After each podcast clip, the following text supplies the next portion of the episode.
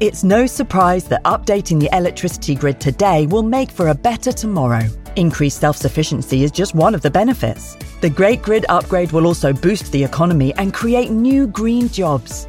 And best of all, you can continue doing the things you love, like watching the latest epic nature documentary or listening to this podcast while caring for the planet too. Find out more at nationalgrid.com. If you went on a road trip and you didn't stop for a Big Mac or drop a crispy fry between the car seats or use your McDonald's bag as a placemat, then that wasn't a road trip. It was just a really long drive. Ba-da-ba-ba-ba. At participating McDonald's. If you're thinking, I should go for a run today, but it looks like it could rain, Sierra says save on epic rain jackets. If you're also thinking, but I can't go out in these beat-up old running shoes, Sierra says, save on top brand running shoes. And if you're still thinking, but I'm also busy performing brain surgery, well, then we say, you really should have led with that. Sierra, let's get moving to your local store, like now. Go! This episode is brought to you by Smartfood Popcorn. Some decisions aren't the best, like skipping ahead in your favorite podcast. Think of all the banter you'll miss, the lore in the making. Luckily, Smartfood Popcorn is a no-brainer. Deliciously tasty and available in a variety of fun flavors. It's a smart decision every time. Smartfood. Add smart. To learn more, visit smartfood.com.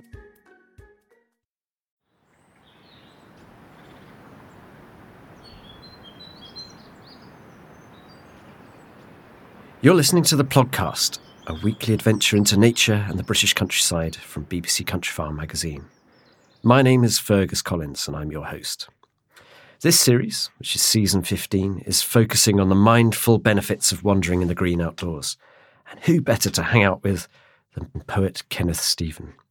Kenneth dwells on the Isle of Seil in the Inner Hebrides and has a deep connection with his wild surroundings, as you'll discover in this lovely, whimsical recording.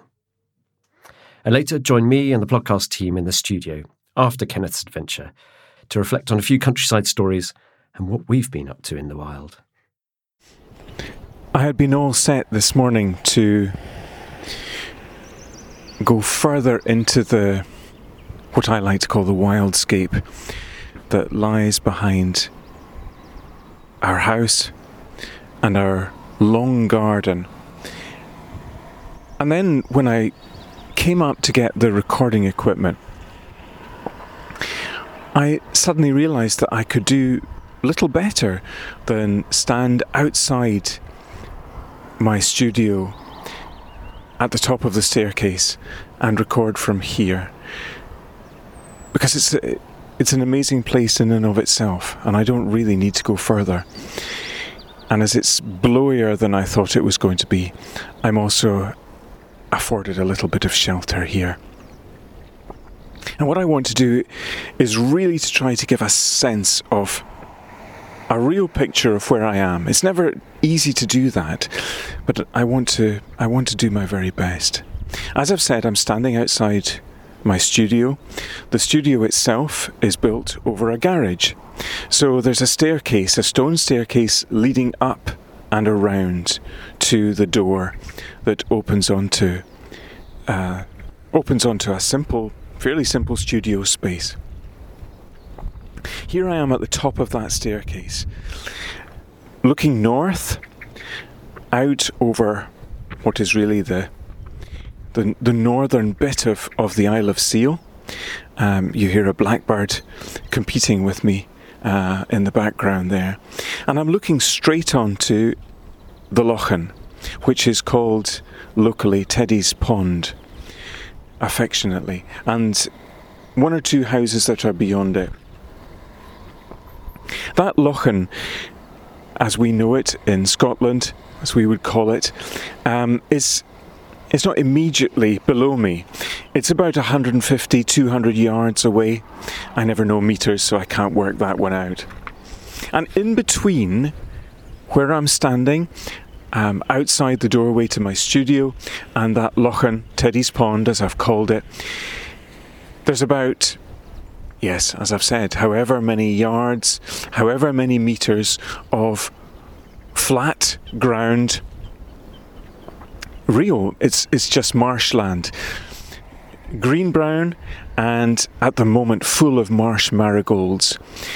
Yesterday and the day before it was busy already with the first butterflies, now at the beginning of the month of May. Today it's not. It's been wet through the night and wet early this morning. It's a kind of warm summer rain. That somebody from the north of England described it to me a year or two ago as a lazy rain, which I liked and wanted to remember. And yes, it was a lazy rain. And as I looked down on that marshy ground lying between me and the Lochan, I can see the pools of water in between the marsh marigolds. You would, without doubt, take your life in your hands if you were to try to cross it to get to the Lochan that way. Nobody would do it. So I hope that gives a sense of where the water is and where the marsh is, because I want to talk about both in what I want to say and read today. You'll also doubtless, I'm afraid, would that I could get rid of it, you will doubtless hear the occasional car passing, because the road runs almost parallel to the east end, the east side of the Little Lochan. Now it's quiet again.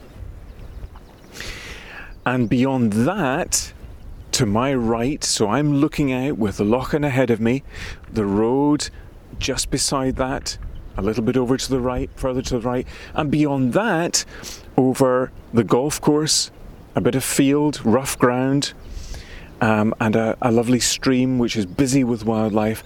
There's an arm of the sea, which I know I have described before, a narrow bit of water filled with yachts and one or two fishing boats that runs up to the little strait, the little narrows that lie between us, our Isle of Seil, and the mainland.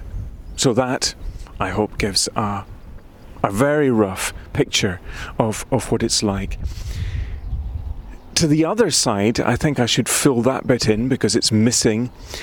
To the other side, to my left, as it were, of the Lochan, are low hills. They really are very low. They're probably 200 feet at the very most, covered with beautiful trees. And over the last few days, maybe I'll get them on the, pick them up, pick the bird up on the recording. I hope I will. The cuckoo is always busy there, and I suspect, My sad belief is that it's a lonely cuckoo, that it hasn't found a mate for the last 3, 4, however many years. Some goldfinches fluting, as I like to describe it, above me as I stand here in this vantage point. That gives a picture of it. It's a wonderful place to see nature. I often just stand here enjoying it. It feels my place, and I feel privileged to have it. And I'm not going to reveal all the things that I see and hear from here yet, but I will do through the course, in the course of what I record today. What I will mention though, I'm looking straight out at an edge of Rhone pipe that runs... Oh, there's the cuckoo, just starting. How wonderful. It may not be picked up by the recorder. It's muffled and away in the woods, but it's there. And I'm pleased it's there. I'm looking at the Rhone though that runs above the garage and for my studio, and I can remember, I think last year it was, I had the privilege, I felt it was one of the most wonderful privileges of my life.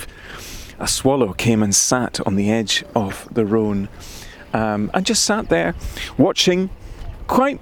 I'm perfectly sure that swallow was aware of me, and it was twittering away in that wonderful kind of South African language that it has, of clicks and twitters. It was clicking away to itself and talking, and I said the odd word to the swallow, and it was quite content for however many minutes, and then flew away over the marsh ground that I've been describing, trying to capture to you, doubtless on a hunt for flies. It's wonderful. Not on a day like this. It's too breezy and it's not warm enough, but normally it's just a treasure trove for flies, small insects, and what Scotland is unfortunately very famous for, the midge. There must be hundreds of thousands of midges over that water on a June evening. And so, therefore, it's appropriate to start with this poem, Swallows, which was published in my last collection, Out of the Ordinary. Swallows. Every summer dusk they come, these silky soft black shapes that flit and nip the stillness of the light, above the loch that lies unmoving grey, the air all smudged with midges, dancing in a thousand Highland jigs. The swallows dip and curve, they smooth the sky in silent shadows weaving back and forth.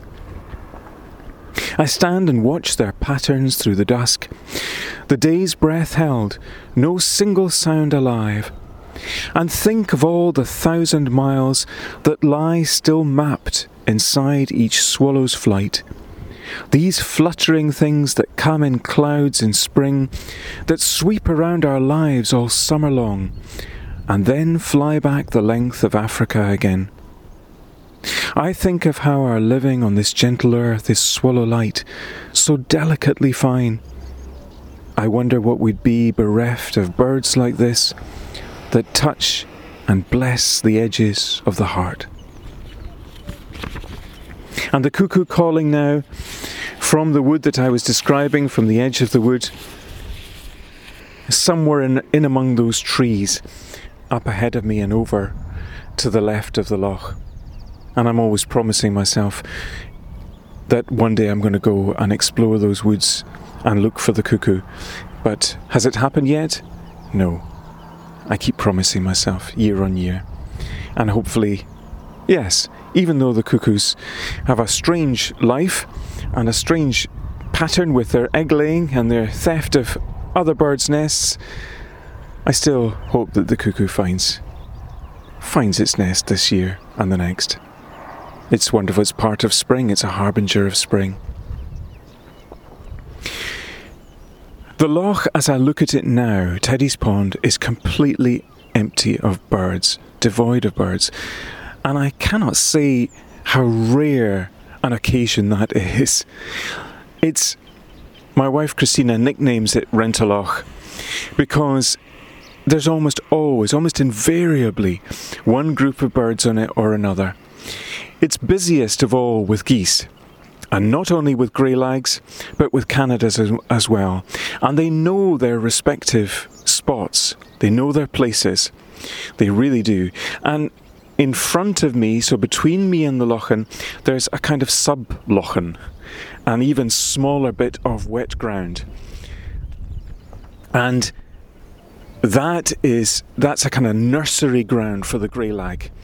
Beyond that, there's a wall that runs, a dike that runs along from one side of the loch into the other, almost as if it were a dammed loch for hydroelectric power, which it's most certainly not. It's actually where the stream, it is brackish water, because that stream is a tidal lochan and therefore very important for what it supports, and that stream fills the lochan every day. The nursery pond that I was talking about is used by the greylag, busy with them, and they nest on its shores. And it's wonderful to see the little ones gradually growing stronger and flying incredibly fast. This miracle of nature that they learn to be adult greylag geese, grown-up geese, so fast, so extraordinarily fast. There is nothing there today at this moment. Not a thing. The other day when I looked out of our kitchen window, because we have a semi-good view, semi-decent view over the water, but it's much improved by height, by coming up the stairs, the stone staircase to this point. The other day there were, to to my absolute joy, four swans, almost certainly hooper swans, on the Lochan. And I think before I read the poem, I want to say just how I'm constantly blown away by the whiteness of those swans. They somehow turn the rest of the land dull and grey, and it's as though the land hangs its head because there's a whiteness, there's a brightness that the land simply can't compete with. It's like seeing, I think that it's the equivalent of seeing sheep against a snowy background. Sheep, which we think of as white, suddenly become incredibly grey and dirty creatures when you see them against the whiteness, the purity of snow, a snowy bank. I saw these swans and almost immediately picked up the pen and wrote this and called it Transcendence. In the grey blue of the day, and almost Easter, there in the evening the four swans lighting the loch. Like things struck white, the shore, the hills, the sky, all dulled and somehow under them. Like angels birthed, in the still becoming of the year, the unresurrected grey. I stand at the window watching, see the grey of my own hands, until they lift in four graces, and strengthen into the wind, bringing a birthing, a new beginning.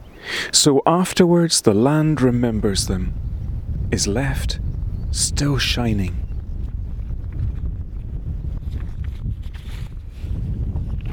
I'm having a struggle here at the top of the stairs, out in my little open-air studio, to keep paper together, because of the... I had no idea that there was such a strong wind today, but it's clearing the skies. It was very misty earlier on, and it's actually doing the land and the light a great service, because the island is becoming clearer and clearer with every second. There are tiny little patches of blue appearing in the overcastness of the day.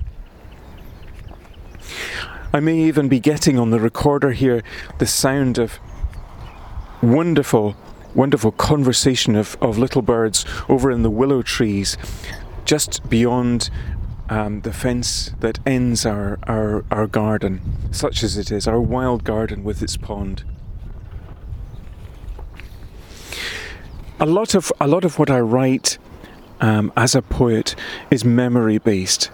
I'm a great believer, and have been for years, in digging into the peat bank. That's how I like to describe it, to think of it. The peat bank of the memories.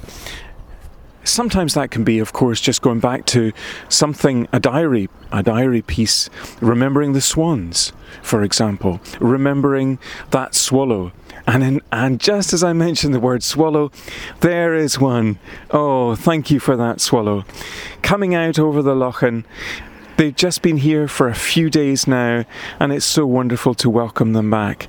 There were three chasing over the Lochan yesterday, and doubtless in their hunt for the first midges, although it's still early and still...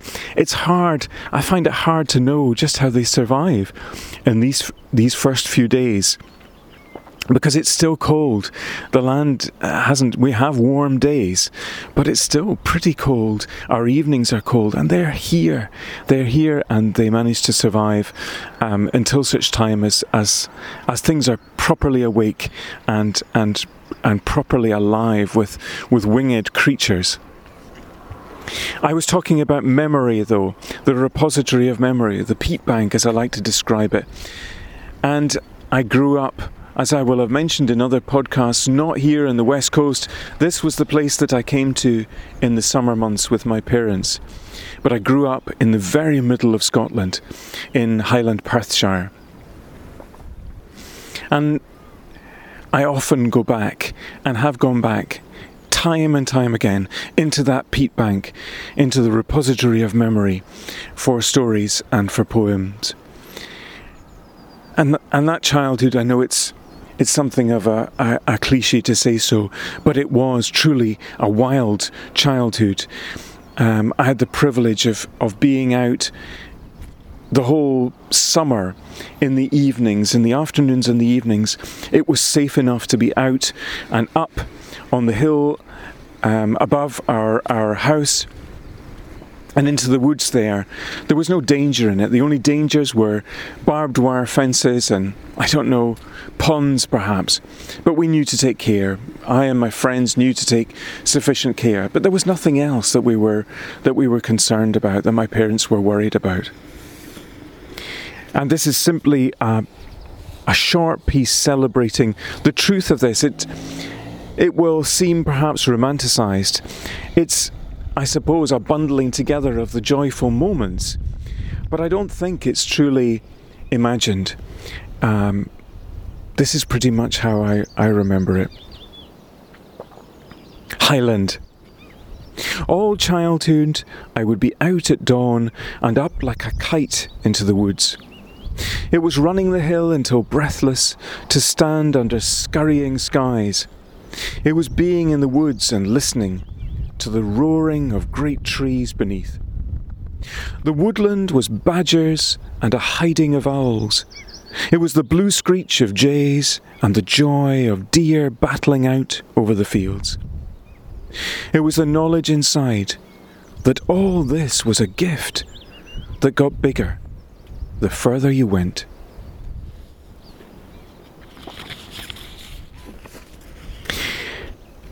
They're not here anymore. They're not here at the moment.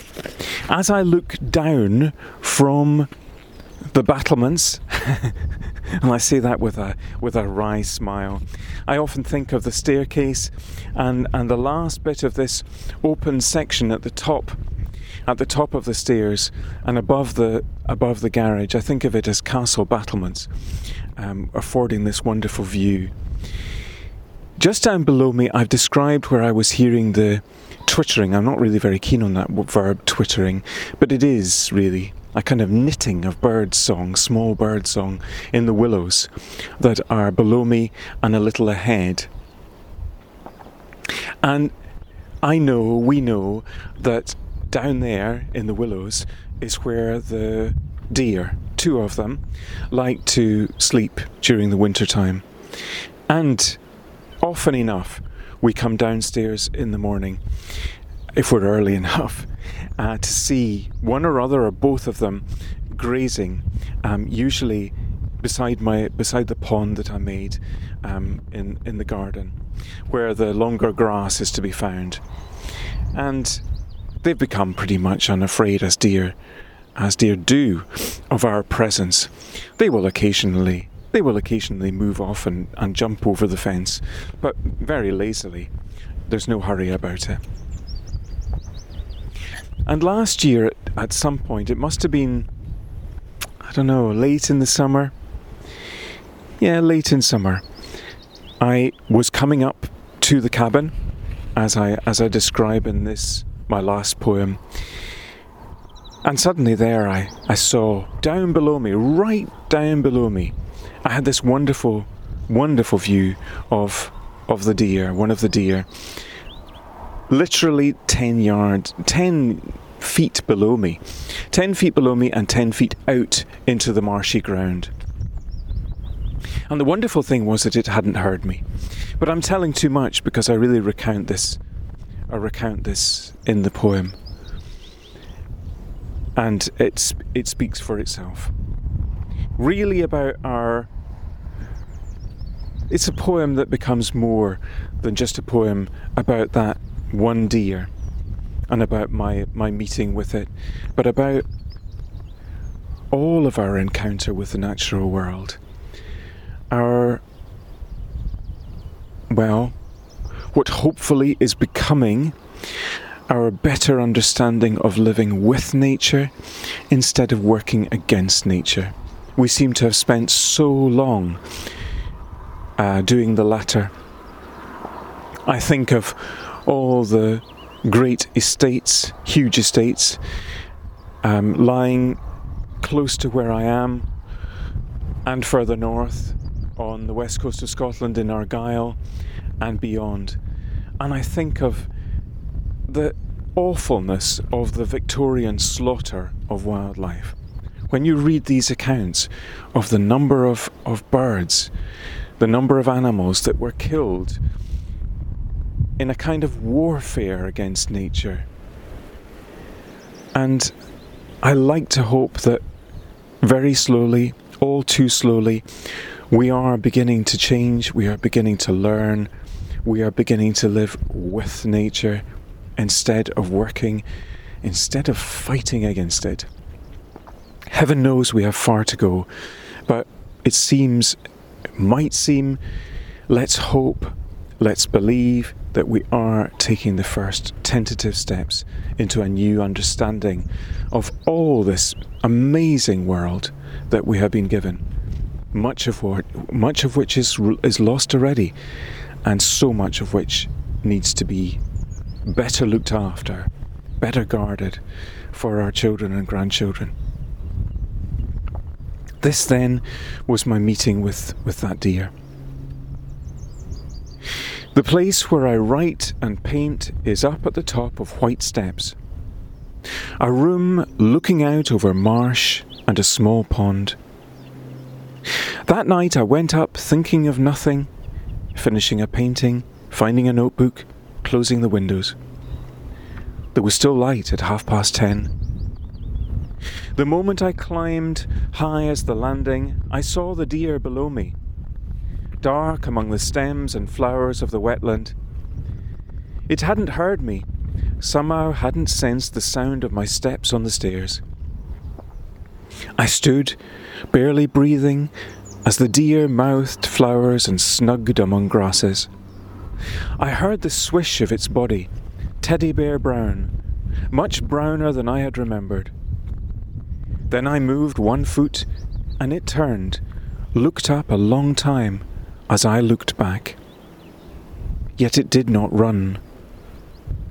Was there something like trust built between us after all those years? Or is that no more than make-believe? Is it possible after the gulf we have dug, the broken bond, the long slaughter of the centuries? Can we rebuild still? One beautiful thing at a time.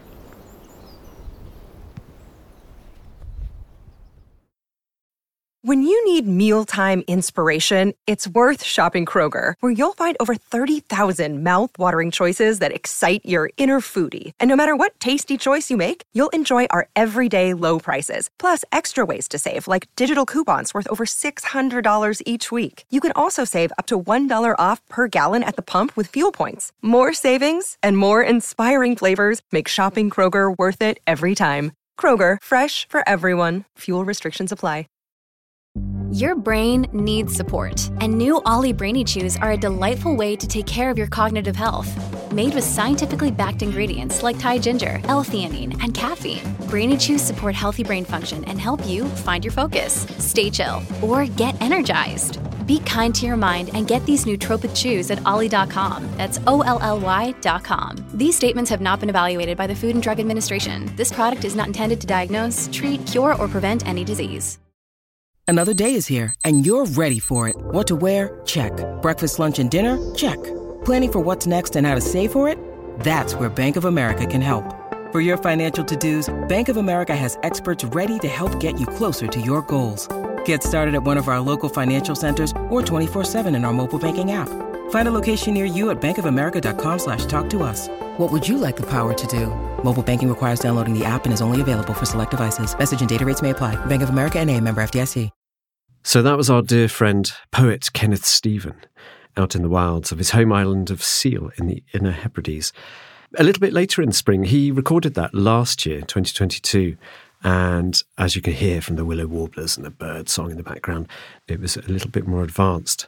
But it's a nice time to be thinking about spring, and Kenneth's so generous with his beautiful poems throughout. So for us, recording this late February, early March, it gives us hope.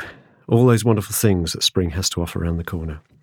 You can find out more of Kenneth's poetry on his website, Kenneth Steven, that's Steven with a V, .co.uk. Well worth looking up. He's just as a man who's immersed in the countryside and immersed in wildlife. Always stirring to hear his voice. And talking of the joys of spring, I'm joined in the studio by my dear podcast friend, Hannah Tribe. Hannah, lovely to see you. Hello, lovely to see you too. We don't have Jack this week. No. He's away learning He's learning about podcasts.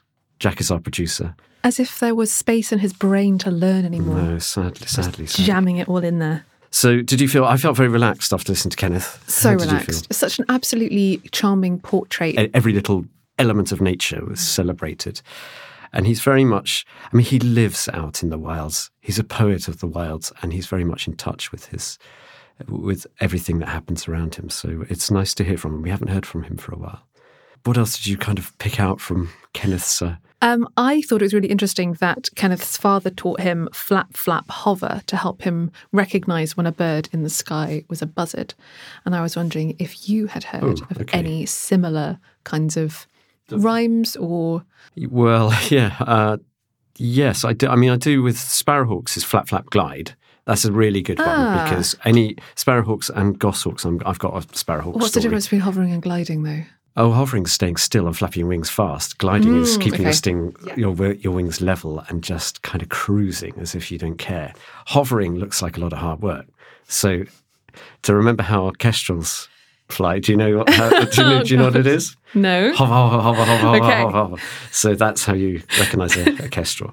Do you know any? My mum taught me a rook on its own is a crow and a crowd is a rook. Oh, that's good. Yeah, I like that. Okay. So that's how to tell rooks and crows apart. That's actually quite clever because, rooks are noisy, gregarious. Yeah. And crows are, more solitary. Solitary, yeah. Sort of hanging out. Also, a weasel is weaselly distinguished as a stoat is totally different. Oh. Yeah, I've always found that one really useful. Yeah, that's a whole other thing. Bag of polecats. That's absolutely thank you. Please do send in. Oh, actually, that's a really good opportunity to say, do you have your own ways of recognising critters, dear listeners? If send us any thoughts because these are quite fun to play around with. You can contact me and Hannah at editor@countryfile.com. Send us an email. Or ping us a tweet at CountryFileMag. CountryFileMag is our Twitter handle. Talking about sparrowhawks, flap, flap, glide, flap, flap, glide. Mm-hmm. I was walking out the other day, as I do, in a bright sunny day. Bright sunny day is the important thing. And I looked up and I thought, there's lots of gulls above my house. And they don't look like gulls at all, because normally when you see lots of birds together swirling around in the air column, it's gulls, thinnish wings. And then I got my binoculars on them, and there were 6 sparrowhawks. What? So at this time of year, sparrowhawks, goshawks, and buzzards, and quite a few other harriers and all sorts of birds of prey, they are doing these aerial sky dances. And sparrowhawks just sort of circle around and look at each other and kind of go, fancy hooking up for the summer. But I was surprised to see 6 of them. I mean, that's fantastic. That's crazy. Pretty... that's the most sparrowhawks I've ever seen in one place. And I don't know what they were thinking and whether they were all going to just pair off. But it was odd to see 6 because it's obviously not youngsters together. Because at the end of the year, you might see buzzards and extended buzzard families swirling together, all mewing and being noisy. But no, that was great. And then... This is going to lead on. I've got a story that's going to lead on to another story. I'm ready. Story. I'm so ready. So stop me when you're... if I see you asleep, then I'll know that You'll hear me first. So the big cousin of sparrowhawks are goshawks, and there's lots of those in Wales. Massive, like the size of buzzards. And I was making a den with my son up in the local woods, and we made quite a good den with a big load of leaf litter to lie back on. And as I was lying back on the leaf litter and we were just chatting, this bird came overhead down through the top of the trees above us. And it was a goshawk. It was just the long tail, buzzard size, big stripes on its wings. And I thought, that's pretty marvellous. Yeah. How are you seeing all of these fantastic I'm just very observant. I spend a lot of my life... I don't do other things. I literally don't do other things apart from look for for birds of prey. Maybe there's a smell about you. Well, like a sparrow. I tracked sparrows. Sad rabbit. Sad rabbit. Now, the other thing, we built this den, and this is quite a, I don't know how you're going to take this story. So we built the den, and it was above a path, so quite well hidden. We positioned it on a little sort of rocky outcrop above a path through the woodland, which is quite well used by walkers. And there was a sort of bit of pleasure of we were well hidden watching people going by. Robin and they couldn't see us. Yeah, we've definitely that sort of sense of not being seen. Anyway, a group of a sort of family walked by quite close, probably 30 yards away, and they couldn't see us. They stopped. They were chatting. And then the woman came behind the tree for a pee. We just averted our gaze, obviously, but it was that whole... Sometimes you can hide too well. That's one of the dangers of den building. So I'm interested in the instinct to not say, "Excuse me," but it would have been so embarrassing. She would have been so shocked and horrified. Like, it would have been awful. Better to just for her to go on her way, and she was none the wiser. People talk about den building as being this wonderful, and it was a wonderfully bonding experience with my boy. Sounds great. We had a lovely time. We cooked breakfast. There were lessons were learned. Yes, always check for dens before having an HOA. I've got another story. Sorry, this is. I feel like. Okay, continue. I experienced an earthquake. Ah, I heard about this. Did you hear about the South Wales earthquake? Yes, the Abergavenny earthquake. Yeah, it was. I was lying in bed. I was listening to the cricket, very exciting, looking at me like it's utter disdain. And there was a sudden rattling and roaring noise, and the front door seemed to be banging, and the windows rattled. And I was really dozy. It was about, as I say, midnight or something like that. And I didn't even wake the family. I just turned over and went back to sleep. And I did think at the time, what was that? Someone drive a lorry into the... Oh, no, it was probably an earthquake. And I went back to sleep. And I didn't actually think about it in the morning till I just saw a news story on the computer the next day. It was such a weird thing. Yeah. And it lasted for about 10, 15 seconds, this juddering. I should say that Hannah is wearing the most incredible dress today.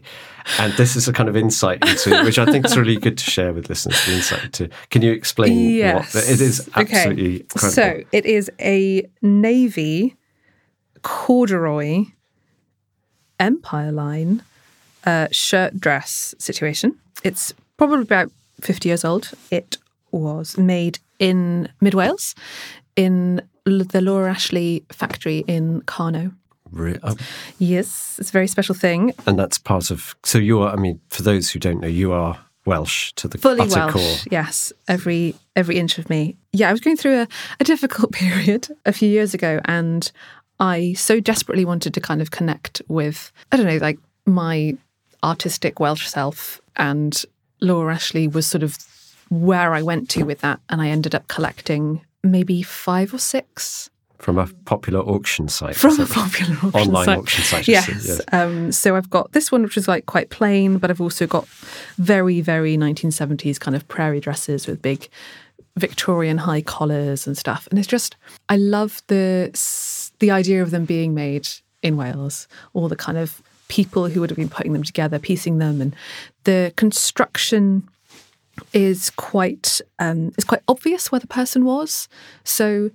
unlike modern clothes where you have overlocking over the seams, so that's the kind of... Oh, sort of hiding the seams. Sort of quite tangly threads that go over the seam. There's none of that. So you can sort of see where people stopped and started stitching. Oh, really? So handcrafted? It's machine sewn, but it's got a sense of imperfection. Very appropriate for the podcast, and I look forward to what Jack will be wearing next week. Hopefully moleskin suit. And one other subject that's cropped up, and this is a wider kind of countryside British issue, tomatoes. Any problems? Have you had trouble finding tomatoes? Well, I don't eat raw tomatoes because they're awful. So, so the great tomato shortage of 2023? Completely bypassed me. Really? I'm glad no one has them because they're terrible. I apologise to all the tomato files out there. Tomatoes are already bad. Like, tomatoes in February must be the worst kind. I know what you mean. There is a sort of other, because the story, for those who don't know, though, in Britain there's been a huge shortage of sort of salad crops this winter for a variety of reasons. And we've got a good piece online, countryfile.com, about the whole story. But we've got a lack of tomatoes and a lack of things like peppers and cucumbers and all that kind of. But then the counter argument has been, as you say, winter, these things are summer vegetables, and it's only relatively recently that we've grown these in hot houses or imported them from Morocco, Turkey, southern Spain. You know, I think the weather in Spain has affected the crop as well. So all these things, very interesting subject, but it's been the talk of... Well, when did you last have a turnip? That's the real question, isn't it? I eat turnips relatively... I don't absolutely look for... I mean, it's not like, you know... I don't massively look. If I've got turnips in the fridge, I don't. My heart doesn't leap. I mean, what do you do with a turnip? I don't know. So this question on eating seasonally and all of that stuff, and I thought, well, the last time I had a turnip was in like July, because we grow little tiny baby ones. Oh, back at the family homestead. Yeah. So I had like salad turnips. I don't think I've ever had the big ones. No, they're kind of good in stews, but then anything's good in a stew. It's like Swedes. Swedes are kind of, you think, that's a lot of food to get me through the week, but it's got to be dealt with in a, you know, stewed, or I don't know. I've curried a Swede once. It wasn't too bad, but I wouldn't do it again. So the thing is, we've got used to having these out of seasonal things. So when they do disappear, it's suddenly a shock to the whole system. And I suppose actually, eating those kinds of salad vegetables, you can eat them instantaneously. You can get them out of the packet, give them a wash, eat them. Yeah, that's true. Whereas, they come in packets, don't they, as well? Yeah. Well, the turnips and root vegetables and the stuff that we have at the moment in this country, they require processing. You need to apply expensive at the moment heat and all of that stuff. Yeah, there's a bit of a thing there. Yeah. I can see why people might prefer to have the salad types if you've got to get these vegetables into you daily anyway. You're 5 a day. Yeah. 5 turnips a day. It doesn't have quite the same sort of... It's not allowed to be the same vegetable. Oh, it has to be different vegetables. Yes. Is that right? And ideally different colours. We do always like to hear your thoughts on the various issues discussed either in the podcast or in the countryside, or things you've been up to, or sounds that you've recorded, and we just love to hear them and share them with other listeners. So please do get in touch. Don't be shy. It's a real pleasure for us to get some feedback, particularly the positive stuff. And you can contact me and Hannah and Jack, editor@countryfile.com. But for now, huge thank you to Kenneth for wandering out into the Isle of Seil, and to Hannah for your lovely chat. You're very welcome. Do join us again next week when we'll be off for another adventure in the countryside. Goodbye for now.